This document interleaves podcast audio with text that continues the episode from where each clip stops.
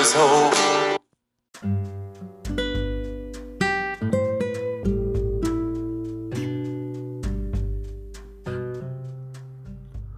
and welcome to the Hope is More Than a Word podcast.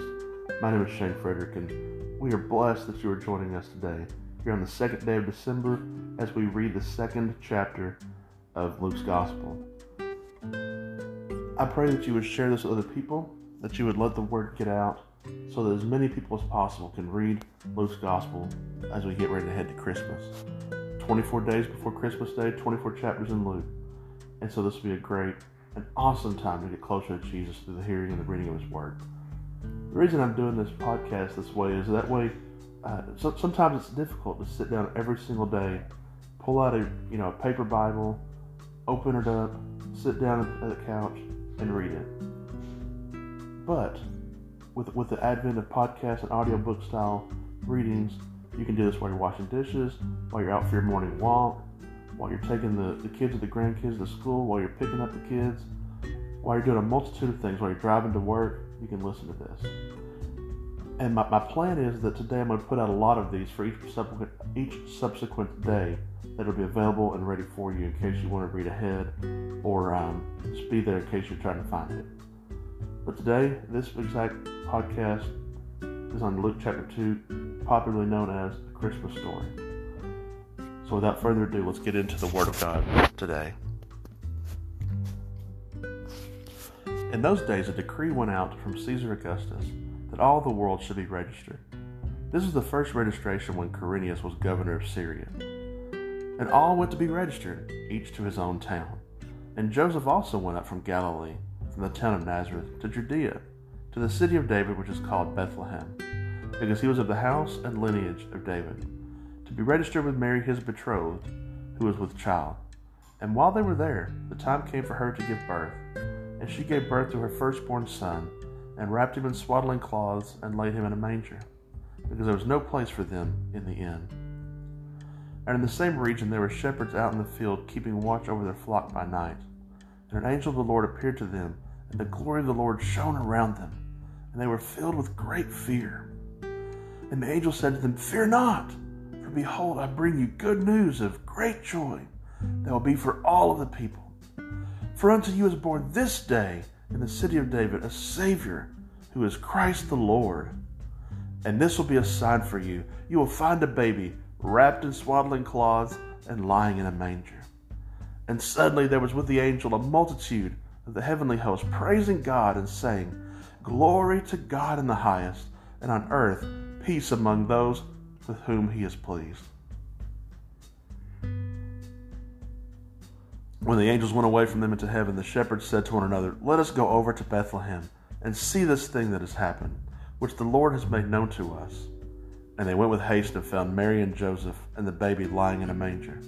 And when they saw it, they made known that saying that had been told them concerning this child. And all who heard it wondered at what the shepherds had told them. But Mary treasured up all of these things, pondering them in her heart. And the shepherds returned, glorifying and praising God for all they had heard and seen as it had been told them. And at the end of eight days, when he was circumcised, he was called Jesus, the name given by the angel before he was conceived in the womb. And when the time came for the purification according to the law of Moses, they brought him up to Jerusalem to present him to the Lord, as it is written in the law of the Lord. Every male who first opens the womb shall be called holy to the Lord, and to offer a sacrifice according to what is said in the law of the Lord a pair of turtle doves or two young pigeons. Now there was a man in Jerusalem whose name was Simeon, and this man was righteous and devout, waiting for the consolation of Israel, and the Holy Spirit was upon him. And it had been revealed to him by the Holy Spirit that he would not see death before he had seen the Lord's Christ. And he came in the Spirit to, into the temple. And when the parents brought in the child Jesus to do for him according to the custom of the law, he took him up in his arms and blessed God and said, Lord, now you are letting your servant depart in peace, according to your word. For my eyes have seen your salvation, that you have prepared in the presence of all peoples a light for revelation to the Gentiles and for glory to your people Israel.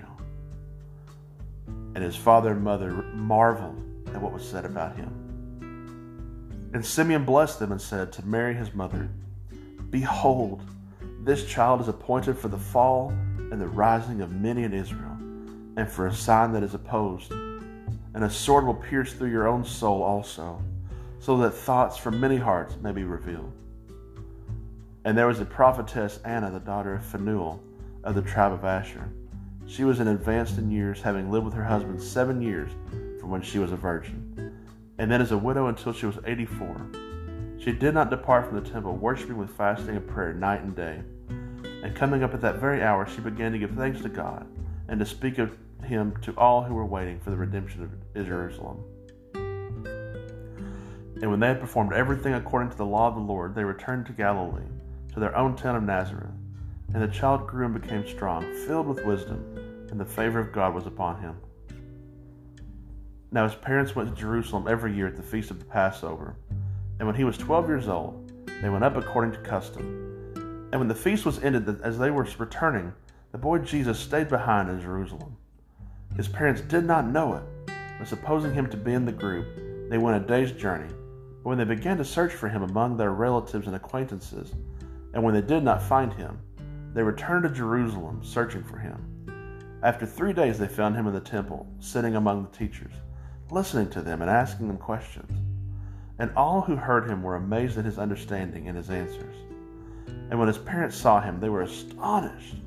And his mother said to him, Son, why have you treated us so? Behold, your father and I have been searching for you in great distress. And when he said to them, Why were you looking for me? Did you not know that I must be in my father's house? And they did not understand the saying he spoke to them. And he went down with them to come to Nazareth, and was submissive to them. And his mother treasured up all of these things in her heart. And Jesus increased in wisdom and in stature and in favor with God and man.